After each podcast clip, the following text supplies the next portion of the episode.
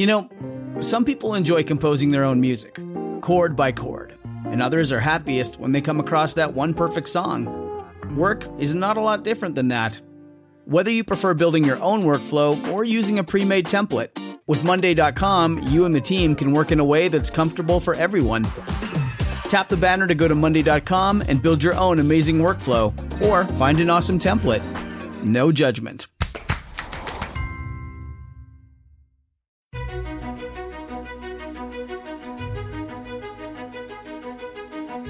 Hey, everybody, and welcome to Intelligence Squared. I'm John Donvan, and today we're debating something that doesn't exist yet, and we're going to be asking whether it should eventually exist. And so here is the question we are putting up for debate Do we need a digital dollar? Okay, so maybe this is not one you've heard argued before because of that non existence factor, and also because it may not be entirely clear what a digital dollar is supposed to be. So before we actually get to the debate, we are going to do something different this time, and we're going to ask our two debaters not to argue just yet, but to help explain and lay down some understanding of what the term digital dollar means. So let's welcome Dante Disparte, who is Chief Strategy Officer and Head of Global Policy for Circle, and that is a financial services firm that works in private digital currencies.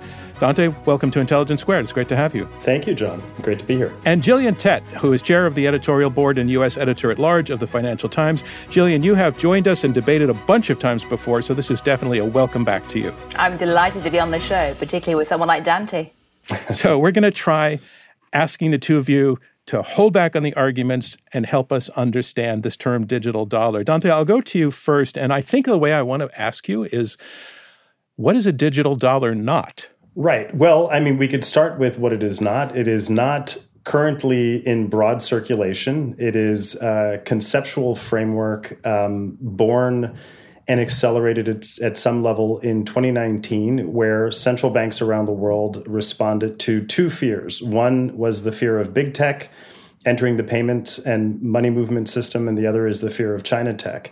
And so, the, the clearest definition of what a digital dollar would be is a digital dollar issued by a central bank. In the case of the United States, obviously the Fed, or in other countries, their central banks, that could exist at a retail level um, and that would be supported over uh, the internet or other sort of technologies for transmission uh, in the same way that you and I enjoy the transmission of physical money today. So, so that that would be like the strictest definition is is a issued by a central bank and as a part of the retail payment system. Gillian, do you see it the same way or any quibbles with that definition? Um, I broadly see it the same way. I mean, a dollar is basically a currency created by the Federal Reserve, um, central bank. Um, but I would add something else to it, which is to me, the easiest way to imagine it is to think about digital tokens. And the easiest way to imagine a digital token, which sounds abstract, is to imagine your phone taking a photograph of a friend. And that photograph is not your friend, but it's a token of your friend. And you can send that picture across the airwaves wherever you want, whenever you want. And so, in some ways, what a digital dollar is, is a cyber snapshot, a token representing a dollar created by a central bank that can be zipped around the world anywhere you want on your phone or internet or any other cyber link you have. And in what way is that different from the experience many people have now of already moving dollars around with their phones using things like um, Venmo and Zelle? Well, that's a really good question. And it comes down essentially to who is actually creating the currency, what kind of control you actually have over that currency, whether it sits in the central uh, central hands of a central bank or not. Um, one of the points to make about um, digital dollars and many aspects of digital aspects is that it's not necessarily a complete step change about what we have already, but it is a significant shift. And there's one other thing that's really important to stress about this, which is that when people talk about digital dollars, they often mean the digital currencies created by central banks. Um, however, they can also be, under some definitions, created by private sector institutions if there are other dollars backing or other dollar assets backing what they're creating. So there are some companies, um, you know, which are essentially creating quasi-digital dollars, but backed by real dollars as well. And are we talking, um, Dante, about this the digital dollar being a new currency, or is it another variation of the dollar with, that we know in the sense that there are paper dollars and there are electronic dollars, or is it a is it a new currency? Well, what would make it new and unique is the marriage of the preservation of privacy, the marriage of the ability to have censorship resistant transactions and peer to peer transactions with the internet. And, and that's where I think the concept of a digital dollar becomes boundary destroying when you think about you know traditional money and regulation um, and the role of central banking is that at some level the fact that as Gillian described it that that because of an internet native form it has the superpowers of the internet and the transmissibility of the internet at some levels it stops respecting the traditional four walls of banking and payments and monetary policy. So in that sense it would be distinct. But it would also potentially represent a liability on a central bank as a guarantor or a supplier of last resort and an expression of monetary policy, despite the fact that it would have this transmissibility in, in um, a digitally native manner. And the last thing I want to ask you is a digital dollar is not a cryptocurrency, or is it? Well, again, at the moment, the field is moving so fast that language tends to be quite ambiguous and it's often a spectrum and a single word can mean several things. But i'd go back to this idea again of taking of a token of taking a snapshot of your friend and then sending it somewhere else. Now you've only got one friend who actually exists in real life. If you take a photograph and frame it in the traditional way and put it on the wall, then you actually have a limited quant- quantities of photographs. If you start zipping that photograph back and forth a gazillion times and potentially altering it, and if the power to do that yourself on your phone, then essentially you're losing control of that friend image. And so, one of the key questions at the heart of all this is what is the mechanism to control the supply of that token? Is it in the hands of a central bank who says, actually, I want to know every single token that's out there and control it? Or at least have a control over the supply. And that's kind of what happens right now with dollars when a central bank actually creates currency and dollars. They control the supply overall to a degree. You can argue about whether commercial banks can create more dollars or not, but that's roughly the broad idea. When you get into a world of truly digital currencies, essentially it's the individual armed with a computer who starts creating the currencies and the real question is is there a limit to that creation of currencies or not? Is it done through clever algorithms in the way that, say, Bitcoin is, mining of the currencies and tokens? Or is there something else which controls it? And to what degree does it still sit in a central bank or individuals? And Dante, I, I, was going to ask you the same question: Is it a cryptocurrency? But I, I sense that you agree with most of uh, Gillian's description. But I think to help the general audience again, I'll put it this way How is a digital dollar not the same thing as Bitcoin? Well, a digital dollar would not be the same thing as Bitcoin, despite the fact that notionally it may leverage many of the same technologies. And so, one of the technologies that a digital dollar would ostensibly leverage is um, blockchain based ledgering. And so, uh, public blockchain infrastructure like Bitcoins, and there are many others, are have solved one of the accounting world's most vexing challenges, which is the double spend challenge. And so, in Gillian's example, if she has uh, sent that image to me or that digital currency to me, in a world in which that's a peer to peer transaction, it has to be final and it has to have recorded the debits and credits in, in, in a transparent manner so that the transaction is completely settled. With physical cash today, um, because of the, the the opacity of how physical cash may be transacted, um, we have all kinds of instances of fraud and abuse and and uh, differences of opinion where it ends up becoming my word against Gillian's if in fact no one else saw us exchange the money. The idea of digital currencies and blockchain based financial services is that anyone armed with an internet looking glass as small as a phone or as large as a computer is a part of that collective witness that can verify that transactions actually took place. So that's very a very unique property which gives digital currencies and cryptocurrencies cash-like transmissibility uh, and transparency.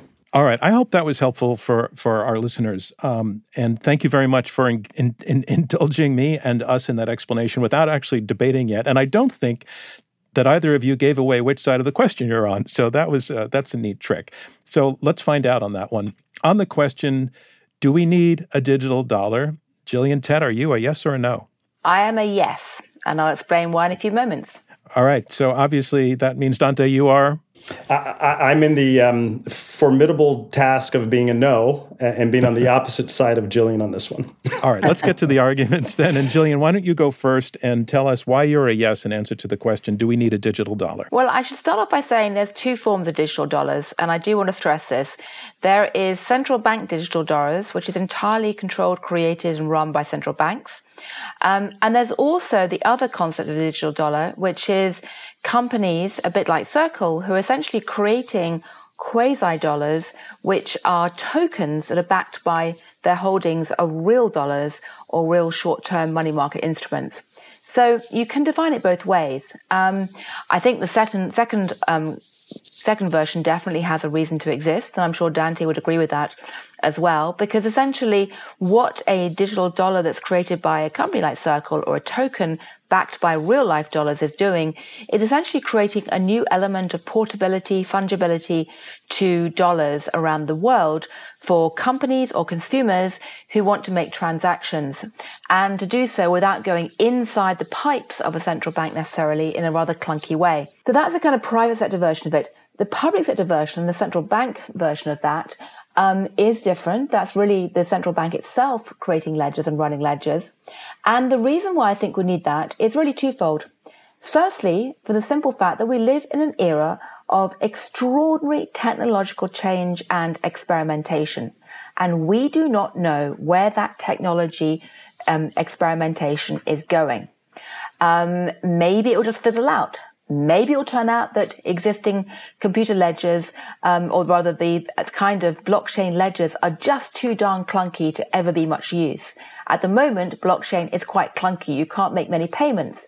Or maybe it's going to accelerate dramatically, and quite soon it'll be so efficient that everyone uses it. We don't know.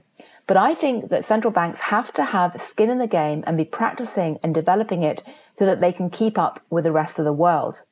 Secondly, and perhaps most importantly, we live in a time of extraordinary geopolitical flux.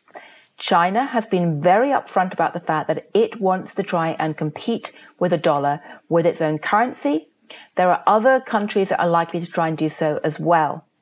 And if the US does not get into this game now by experimenting and creating a digital dollar under some conditions, then it's going to find potentially that it will get outmaneuvered and out arbitraged by other countries like China. I'm John Donvan. This is Intelligence Squared US. More of our conversation when we return.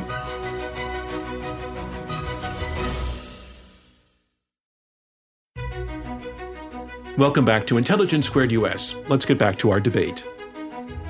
Dante, what's your argument for saying no in answer to the question, do we need a digital dollar? Yeah, I mean, my, my argument for saying no at one level begins with acknowledging, I think, as uh, Gillian rightly summarized, the, the current state of play and the geopolitical reality. So, just to add a little bit of context to that, um, today, uh, you know, the Atlantic Council Geoeconomic Center tracks this very closely. Something like 105 central banks representing 95% of the world's GDP are at some degree of experimentation study on the risks and merits of what are known as central bank digital currencies. And to be clear, that is the variant of digital currencies that I'm opposed to.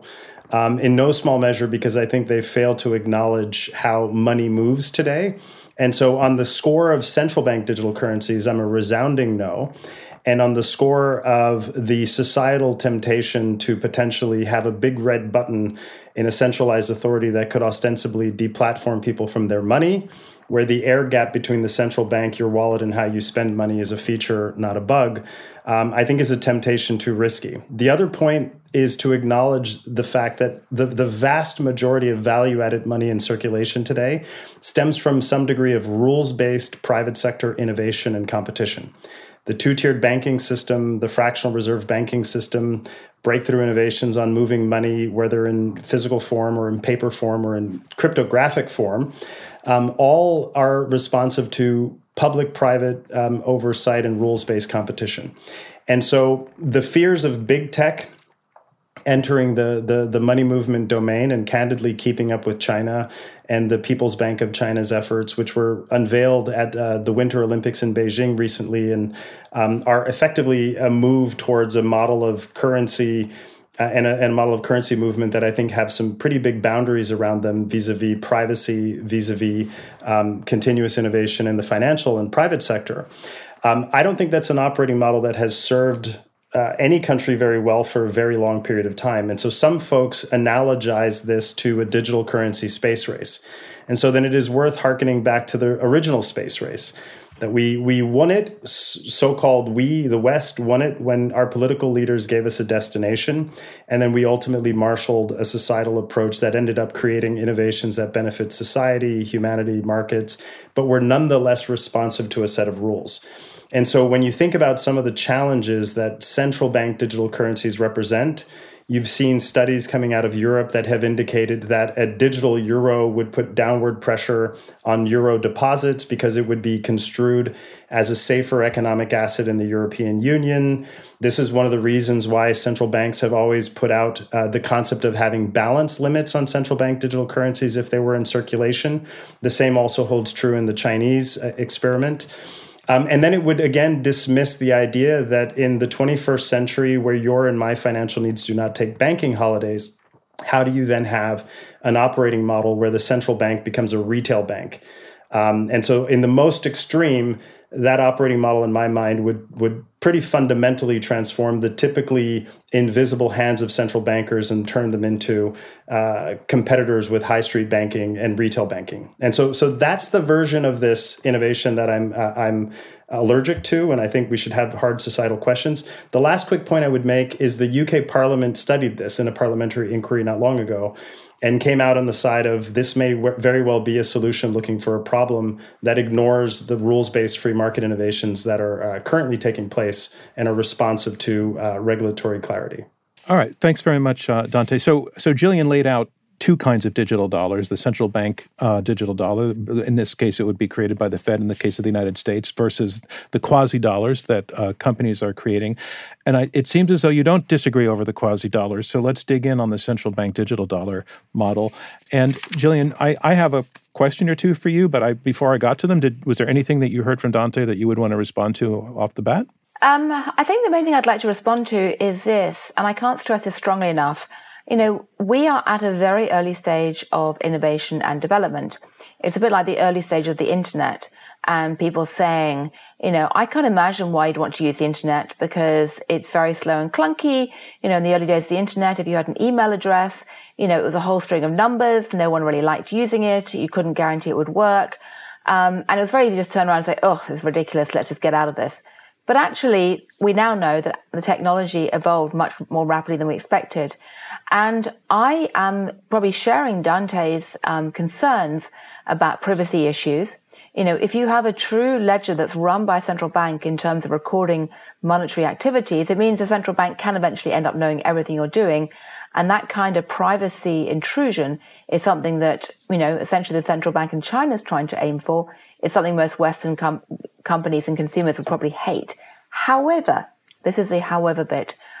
I didn't see anything wrong with the Fed essentially trying to introduce this alongside the current system or as an adjunct to the current system and letting consumers, i.e., the market, decide if some people want to try and use that kind of finance to, again, as I said before, keep skin in the game and keep essentially involved in this fast moving technology. Gillian, and what, what would be the consequence of in a sense, losing to China in that competition. If if China were to succeed in creating a digital currency that effectively, I think you might be saying displaces the U.S. dollar as the uh, international standard, what would be the consequences of that? And are, is that, in fact, what you, concerns you? Well, let me say first of all, I don't have a particular point about the value or not value of having um, the US dollar at the center of the system. I'm just saying that descriptively, not prescriptively, um, a sudden shift in the dollar regime would be very, very destabilizing in many ways. It would be destabilizing for the way that the pipes of finance globally currently work. It would be destabilizing potentially for trade relations, and it could contribute to a growing de- sense of destabilization and fragmentation in the global geopolitical order. Um, you know, the reliance on the dollar right now does create a tremendous amount of vulnerability for many non American countries. Um, I'm not saying that's not necessarily a good thing or bad thing, but one way to understand what's happening in the world today, the financial system, is a bit like imagining, say, the transit net network in Chicago. Um, anyone who's been to Chicago knows that all of the transit um, lines go out from the outside into a central hub. And then if you want to get from one end of Chicago to another end, you often have to go into the center, change, and then go out again. It's quite hard often just to go ne- between the adjacent districts. Um, that's in a sense a bit like what's happening with the global financial system today with the dollar, and that people have to go into a dollar hub and then out again if they want to trade across much of the world you can sit there and say that you know it, that's irrational. It should be more balanced. It probably should be, um, but if you were suddenly to shift overnight, and that's essentially what some of these um, new digital currencies do, that could be a very big jolt for the system as a whole. So, if nothing else, the US central bank needs to stay in that game and be simply able to respond and adapt as conditions develop. So, Dante, what I'm hearing from Gillian, the, her overarching theme is that uh, the, the United States cannot be head in the sand about this because things are moving, things are moving elsewhere. And the outcomes are unpredictable, but they would be predictably not great for the United States if things go to a new, innovative place and the U.S. is not part of that. So, what's your response to that overall concern? Well, I, I, I don't disagree at all that uh, hurry up and wait is not a particularly great strategy for central banks or any part of a free society to respond to the emergence of competition geopolitical and geoeconomic realities or the emergence of new exponential technologies. So I, I, I do think we should have some skin in the game, as uh, Gillian described it. And candidly, the whole world is waiting for the United States to lean in. There's a whole host of international bodies from the Bank for International Settlements, the Financial Action Task Force, the Financial Stability Board that have, for the last five years or so, waited for the United States to exhale and um, and, and demonstrate that that we we mean to lean in and continue to have a role to play um, in in a lot of this evolution of money and the uploading of money on the internet. Um, however, and and one of the analogies I've tried to use for my friends who are um, central bank digital currency maximalist is the Federal Aviation Authority doesn't fly planes and build jet engines. However, it does have a say in terms of responsible conduct in the skies and we're better off for having choice. And I think the skies are safer. And this is one of the debates that that I think the the central bank digital currency posture currently omits, which is that there is a current world in which more than 120 billion dollars of privately issued digital currencies known as stablecoins.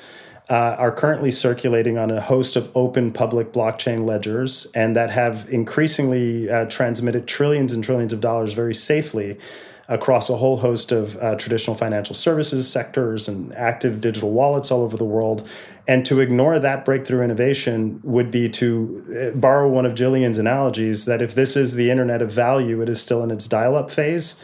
And, and what a lot of regulators and frankly what the central bank digital currency conversation is telling us is stop innovating. It would be like stopping the development of the internet because we didn't like the dial up phase or the worldwide wait phase. Um, and so that that's the tension is we, we have to acknowledge the role private, responsible, regulated actors are playing and not have uh, central bank digital currencies presented as a substitute for this innovation, but perhaps as additional to it. Um, and that, that to me is, is uh, how we land at winning the long term stakes of a digital currency space race. Um, can I just jump in here and say I've got three things to say on that. One is that obviously where Dante is arguing from, which is Circle, which is you know one of the groups that actually runs essentially a private digital dollar like currency that's backed by dollars. Um, you know, no one, Turkey's never vote for Christmas. Circle's never going to say, gee, what a great idea to have the Fed come in and displace us. Um, and that's not what I'm arguing. Um, although certainly in the Chinese case, that is actually what's happened in China. The central bank has come in and displaced all of the private sector alternatives because it wants control.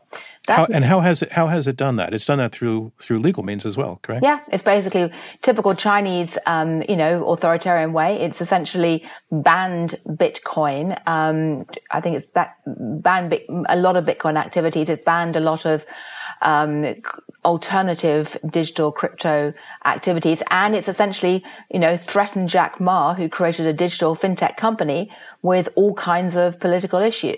so it, so it, it, it, outlawed the competition to their digital exactly. currency. Nobody is suggesting doing that, to my knowledge, within America. Um, that is not an American way. On the contrary, Jay Powell has recently indicated in a speech that he'd probably prefer the private sector, companies like Dante's, the one that Dante works for, to actually take the burden of much of the innovation. And please remind our, our listeners who Jay Powell is. Jay Powell is the chair of the Federal Reserve. So he's okay. basically like the Pope in the financial Vatican that goes around with all the priests, aka banks, and blessing everybody and speaking financial Latin that no one else understands. So I, am well aware that right now we're probably all speaking financial Latin and we're having to basically put it into back into the vernacular because otherwise we're going to end up, you know, in love with our own mysticism. So apologies yeah. for anyone who's listening. And, and, and, if I if I could just building on the uh, the the the Vatican analogy, in the papal conclave of central bankers, there is one distinction that uh, the Chinese digital currency initiative from the People's Bank of China would have over the current generation, even the private sector innovations that are currently in circulation, and that is this idea of digital legal tender right? And today, in a world in which there's um, regulatory ambiguity in the United States, the United Kingdom, and in and other major Western countries around the world about the role of privately issued digital currencies and what type of legal certainty they enjoy, um, is a world in which I think one of the clear advantages um, China has produced is this idea of conferring legal certainty and digital legal tender status on, on these individual tokens. Now, at great societal cost um, privacy, censorship resistance, the soft expropriation of private sector actors and, and sort of competitive actors in the free market. All of those costs are very high. There's one other cost that I think matters, which is in the United States, we are woefully behind the rest of the advanced economies in what is known as real time gross settlement. The FedNow system is a system that was designed and is now late, so I joke that it's called FedWhen. That, that was supposed to create faster intra bank um, and interbank payment rails, uh, sort of an instant payment network.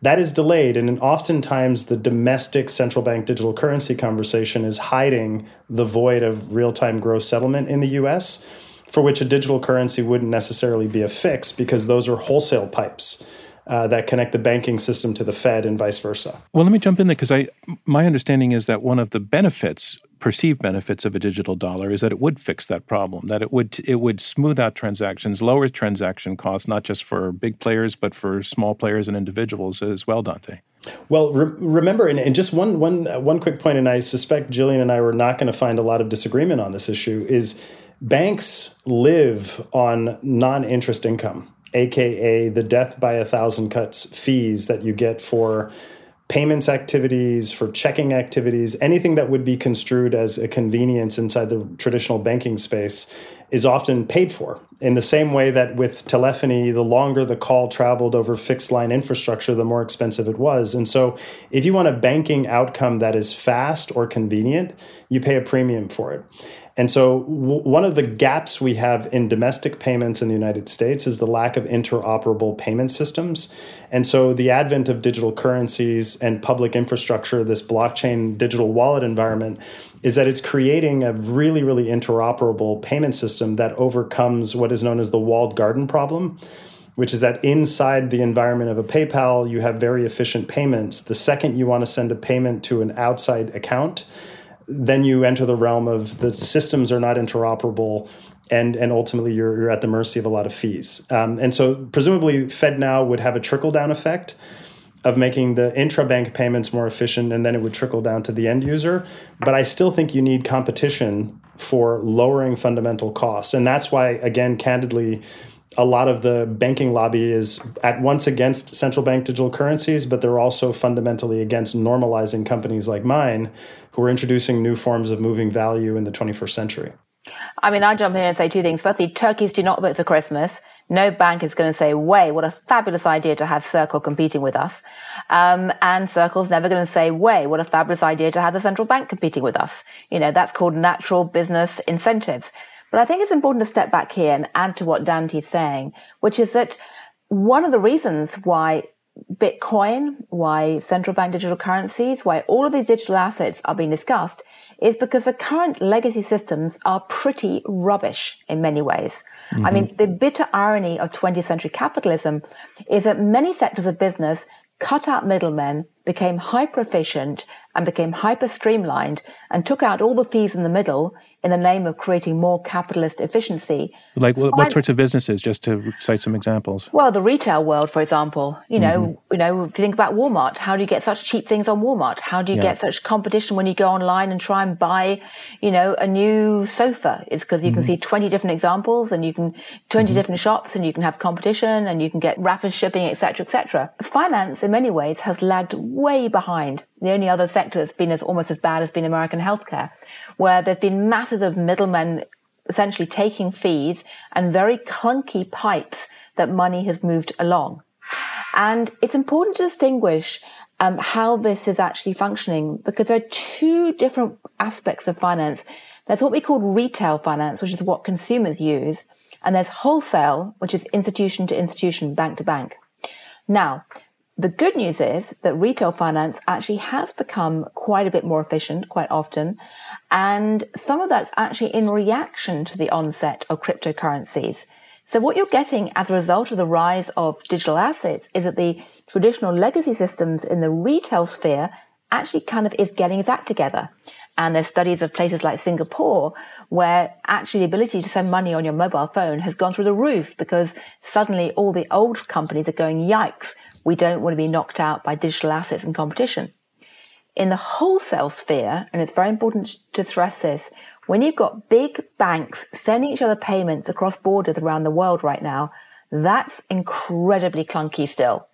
And that's one reason why, if you're sitting in Ohio and you want to make a payment to a friend in Delhi, it can end up taking a lot of time, a lot of cost to get that money across because the wholesale pipes are clogged up. And in fact, I was talking to the central bank governor in Brazil the other day who was telling me that the joke in Brazil used to be that if you wanted to send money from Sao Paulo to London, it was faster to get on a plane and take the money in a bag than to actually use the clunky, old fashioned um, wholesale pipes because there hadn't been any competition before. More from Intelligence Squared US when we return.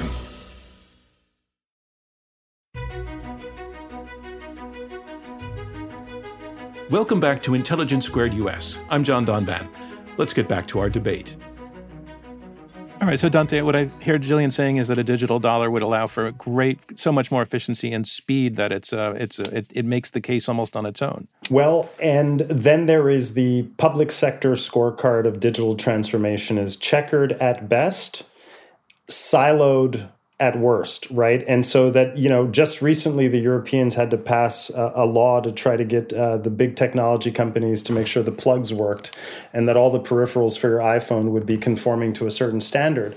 Um, and so I do think we should be really, really candid and really honest about the point here is not one substituting the other, but that even cross border money transmission rails, the networks that move the money, is the real breakthrough innovation. Um, even you know the former Treasury Secretary Hank Paulson, you know, was a little dismissive of this idea that the United States is going to lose ground and the dollar will be dethroned by a Chinese digital currency initiative unless we responded in kind, in no small measure because a digital currency is the sum of its parts. It's the sum of its institutions, and so a digital rendition of the Zimbabwean dollar would be exactly what the Zimbabwean dollar is a hyperinflationary digital currency not worth the code it's printed on, in the same way that the physical bills would not be the paper, worth the paper they're printed on. And so that's my my challenge, and I think what Gillian also underscores is the breakthrough is about transmission of value in an always on internet native era and in a, in a hyper connected and globally connected global economy, we need to really contemplate rails. Um, because the SWIFT network, ACH networks, the credit card networks are all operating largely on technology stacks that have not had systems upgrades. In quite a long time. And that's how, how far back do those systems go? I mean, it depends on the standard, but in some cases, up to 50 years or more. Mm-hmm. And they're very vulnerable. Uh, they're very vulnerable pipes that are fundamentally messaging systems, not actual value transfer systems. And so things like settlement finality using traditional payment rails take a long time. And you're operating effectively in a correspondent banking network that is sending messages and payment instructions to one another, not actual money and that's that's the gap that we have to fill. And so I, I think of the the central bank example that uh, Gillian just gave of um, you know not only would getting on a plane with money instead of sending it through traditional rails trigger a suspicious activity report, um, but in many cases and in many corridors, it is the more efficient way of moving money, and and it's because the underlying rails, the transmission networks, um, are not interoperable. They're not internet native and they haven't had systems upgrades. And the last point I would make to Gillian's great commentary about turkeys and competition is that in most cases, we, we are at the mercy of duopolies at best. Uh, cross-border payments, it's typically one of two companies. V- credit card networks is typically one of two companies. Um, that that dominate a lion's share of uh, money movement activity, uh, and I think that's a heck of a lot more important than the form factor of a digital currency itself or its economic backing. Again, to the essence of what a digital dollar would be, um, Gillian, I the, the evangelists of cryptocurrency were and are attracted to the whole concept because of the notion of decentralization of finance and anonymity and privacy that th- th- there is no governing body overlooking the, the what, what's on the blockchain but a digital dollar created by the fed I, I think it's already been put out there that the Fed could literally, technically know how everybody is spending every transaction that you make. They'll have that information. And Newsweek published a, a sort of warning by um, um, an official of the Heartland Institute. And I do want to point out that the Heartland Institute is a is a uh, libertarian think tank, which has also allied itself with the tobacco companies on the question of whether smoking is bad for you. They've come down and they were arguing that it wasn't, and also uh, that they questioned climate change. But they stated this argument very clearly in Newsweek. Digital dollars could easily be tracked by banks, federal agencies, and the Federal Reserve. They could be programmed to control the kinds of things people can buy, how much could be purchased at a single time, or any number of other variables. Okay, that does sound like conspiracy talk stuff, but it does go to it seems the fact that there would be uh, much less of the privacy and anonymity involved with the digital dollar than with the cryptocurrencies like Bitcoin or Ethereum. And I want to ask you: Is is that a serious case to to take on? Is it should be regarded as serious? Well, here's three points I want to make. Want to make. Firstly, the fantastic thing about this entire development and debate is that it's made people think about the underlying platforms and rails, as Dante says, uh, on which money actually moves. And for the last 50 years, people have given it almost no thought because let's face it, talking about logistics, talking about financial plumbing is mind-numbingly boring normally for everybody, anybody who's normal. I mean, you turn up at a party and say you want to talk about the rails of finance, everyone's going to fall asleep. Um, talking about money, yeah, we all love to talk about that, but not about the logistics of it. Mm-hmm. Um, and what this whole debate has done is concentrate minds on the logistics of money. And it really, really matters partly because if the logistics are vulnerable, the whole system can collapse. No one thinks about plumbing in their house until suddenly there's a blocked block drain and a terrific stink and a mess, and then you really care about it. Um, otherwise, you ignore it. And Gillian, that is that is your fourth fantastic metaphor in this conversation so far. it's a mixed metaphor, isn't it? I'm sorry, I mean, but, but it's really serious because you know when there is a blocked pipe, people care, and we mm-hmm. need to think about pipes right now, particularly at a time of geopolitical tension, because they could get attacked anytime soon. Point one. Mm. Point two is that the, the logistics um, really matter and the plumbing really matters because, and the question of who controls it is very subtle but critical. Now, in a central bank currency, uh, dollars, at the end of the day, it's to a large degree, not entirely, it's a large degree, it's the central bank that controls the creation of dollars. In fact, commercial banks can control them as well through lending, but let's leave that aside for the moment. Um, one of the key things that Bitcoin and other decentralized currencies do is essentially let the crowd create the money, and the only constraint on how much money is con- con- created is how fast the computers can run and whether people do or do not actually tra- trust the computer platforms. So the control is in different hands. Now, you can argue which is better or which is worse. Um, I tend to think at the moment, given how rapidly this whole system is evolving and developing, is that we need to have competition. And right now, it's no bad thing that actually, if people think, I do not trust the central bank at all, I hate the Fed, they can go off and use a Bitcoin or something like that. I do think we have to give consumers a level of choice about how much privacy they do or don't want. Most people sign up for, say, social media platforms, even though they're sacrificing a lot of privacy because they like the convenience that is offered by those platforms. Maybe people, some people would actually say, you know what, I don't really care if the central bank has all my records on its own ledger. I actually like the idea of a digital dollar. Maybe people won't. But I think we actually should not be shutting off any options right now, or to let the market choose sort of in the way that uh, another metaphor that um, some people are are very uncomfortable with the fact of security cameras on the street, and other people say I don't care, and and it, if it's keeping other us safe, I'm okay with that. But Dante, I want to take the same question to you. I mean, J- Gillian saying that these concerns.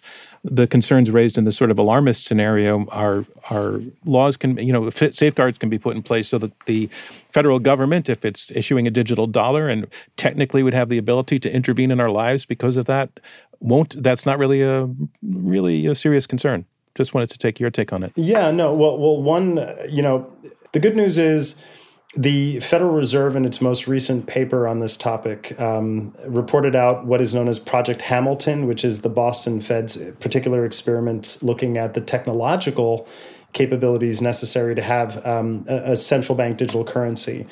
And what they've said is are three things that I think should give the um, those who are listening who might be afraid of the prospect uh, some degree of comfort, right? Number one, a central bank would have to be intermediated.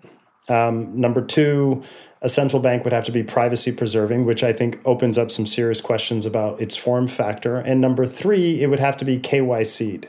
And so you can imagine KYC'd is a term of art meaning know your customer and that the, the access to a central bank digital currency would have to have an individual identified and known. And so you could see a tension between number two and number three. But that ultimately means it's going to flow through the regulated financial system. Um, and so then the question becomes then how will it produce better outcomes if it's just taking the existing rails and making them slightly more efficient? Because we mm-hmm. have to remember the existing rails by design are competitive by design are um, exclusive of one another and you know to, to build on gillian's analogy of clogged pipes in your home we suffered through this domestically with the advent of covid-19 in the united states. Uh, so up until recently i sat on fema's national advisory council and we we mobilized as a country more than six trillion dollars of taxpayer funded money to everyone. And because the money couldn't move in auditable, near real time payment networks, we may have lost anywhere between 70 billion and 400 billion dollars due to fraud and crimes of opportunity because there was no auditability of how money moved, or we just used completely blunt force approaches, um, sending physical checks to everybody and the, the, the payroll protection program and so on. And so that's a function of a void of rails it's it's uh, like building a high speed train, but not caring about the train network. And so that's the missing link in the United States. Uh, other countries have open banking systems. Other countries and other regions like Europe have fast payment systems for intra bank payments and mobility. But where I think we should be very concerned societally, and I think it's candidly anti democratic, is when the central bank ultimately gets all the way down to the retail level of transaction uh, engagement and having digital wallets. And so, as an example, a digital, a postal banking experiment only had six total users on it recently. Um, and so I think the boundary of where does a free society want the public sector involved in money in their financial lives are pretty clear that we just don't want these innovations at the retail level. But I'll just say two things to that. Firstly, if the prospect of this digital currency puts the fear of God into the existing legacy system and makes it more efficient, that's a win win for consumers big time. And I think the jury's still out. It's possible that the entire crypto revolution's main impact to humankind will be to make traditional financial legacy systems dramatically more efficient, belatedly. But the other point is that I don't think we always know what consumers want because I'll give you one example, going back to my cell phone again. Um, when facial recognition technology was first mooted about a decade ago, um, most, in all the opinion polls showed that most American consumers were so horrified by that concept, they wanted nothing to do with it. Today, a very large chunk of our smartphones use facial recognition technology to enable us to sign on to things. And it's quite possible that we'll end up going down the Chinese route and using facial recognition technology to pay for things and to get into buildings. And the reality is that consumers' culture is shifting all the time. Culture does not exist like a plastic Tupperware box that you can stack up in a hierarchy of value, to use another metaphor. It's more like a slow moving river where you have new currents coming in and changing. And yes, we should all make sure the population and voters understand very clearly what's at stake in these privacy debates. But we can't necessarily assume that we know how people are going to feel in 10, 20 years' time. And lastly, the very point that Dante said about how terrible the experience was of trying to dis- distribute the COVID checks shows that it's not an either or. If there'd been a digital currency there, you know, that people had been using to some degree, we could have done it very, very efficiently and very quickly. But it doesn't mean that the rest of the payment systems necessarily die and wilt on the vine immediately, any more than the fact that we have credit cards means that suddenly old fashioned cash and checks have suddenly vanished as well. I want to look at the one other word in the question that we're raising. Do we need a digital dollar? We haven't talked a little bit about who we mean by we. And we have talked, to, I'm using we in a different sense now. The three of us have talked about the term retail user has come up from time to time. And I want to I want to explore whether there are retail users who would be better off in a world with digital dollars as opposed to a system where right now you have to have a bank account and an ID card, et cetera.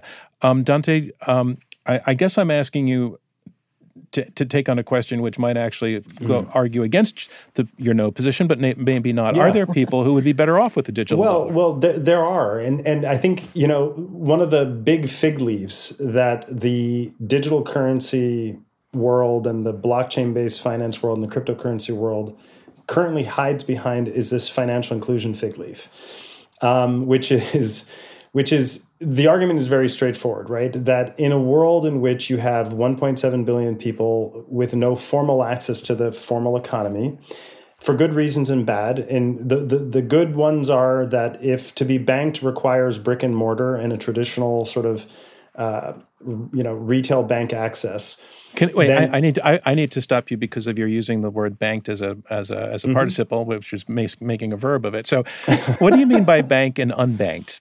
If you're a banked person versus an unbanked person, who are you? That's right. Well, it, it's the think of it well better to better state it and maybe more crudely stated. It's to to be have margins of poverty and margins of access to the formal economy. Uh, so to be banked presumes, uh, and the FDIC produces great research on this every year, to be banked presumes you have access to a series of formal banking and financial services um, from low cost check cashing to low cost uh, checking account access and to over time things that can accrue credit to you and lending and so on. So that so that's like the the very simplistic definition of what does it mean to be banked but then you have, and the COVID example is really uh, dispositive. You have rural populations that were told, on the one hand, by the uh, CDC and others to quarantine and stay at home, to then get a physical check that they would then have to go cash somewhere physically. They didn't just get an asset, they got a liability because that liability ultimately needed to go to a physical location in order to get cashed. And so the advent of digital currencies, private digital currencies, and faster payment systems starts to remove some of the logistics, again, borrowing uh, Gillian's, I think, great terminology for how money moves and how it reaches end users. And so that's like one big problem set. We have a planet with an enormous number of people who are um, perennially on the margins of the formal economy. Advantaged now how in a digital currency? They would be advantaged simply by the same way, and this is where it, it perhaps is too simplistic, but in the same way that if to have access to telephony hinged on antiquated fixed line infrastructure, you would have billions and billions of people all over the world who wouldn't enjoy the revolution of mobile telephony and now mobile internet.